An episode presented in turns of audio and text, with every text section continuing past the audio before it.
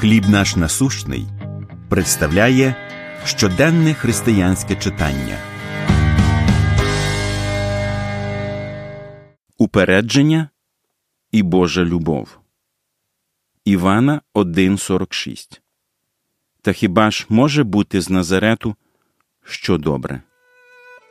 А ти не такий, як я очікував. Я думав, що зненавиджу тебе, але це не так. Слова юнака здавалися різкими, але насправді то було намагання бути добрим. Я навчався за кордоном у його країні, яка десятиліттями раніше воювала з моєю країною. Ми разом брали участь у груповій дискусії в класі, і я помітив, що він здавався дещо відстороненим. Коли я запитав, чи не образив його чимось, він відповів зовсім ні.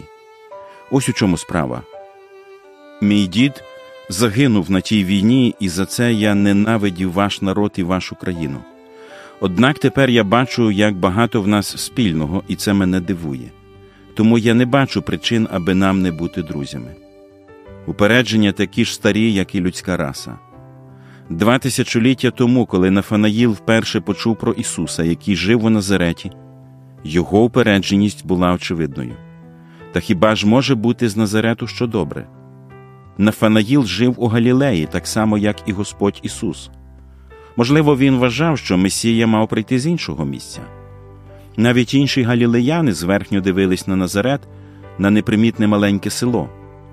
Однак реакція Нафанаїла не завадила прояву Божої любові до нього. Ставши учнем Ісуса, Він змінився. Згодом Нафанаїл промовив Ти син Божий. Жодне упередження не може завадити прояву Божої любові.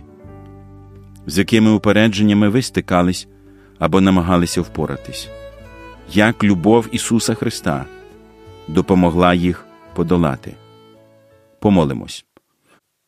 Люблячий Боже, допоможи мені відкинути будь-які упередження і любити інших так, як їх любиш ти. Амінь. Матеріал надано служінням хліб наш насущний.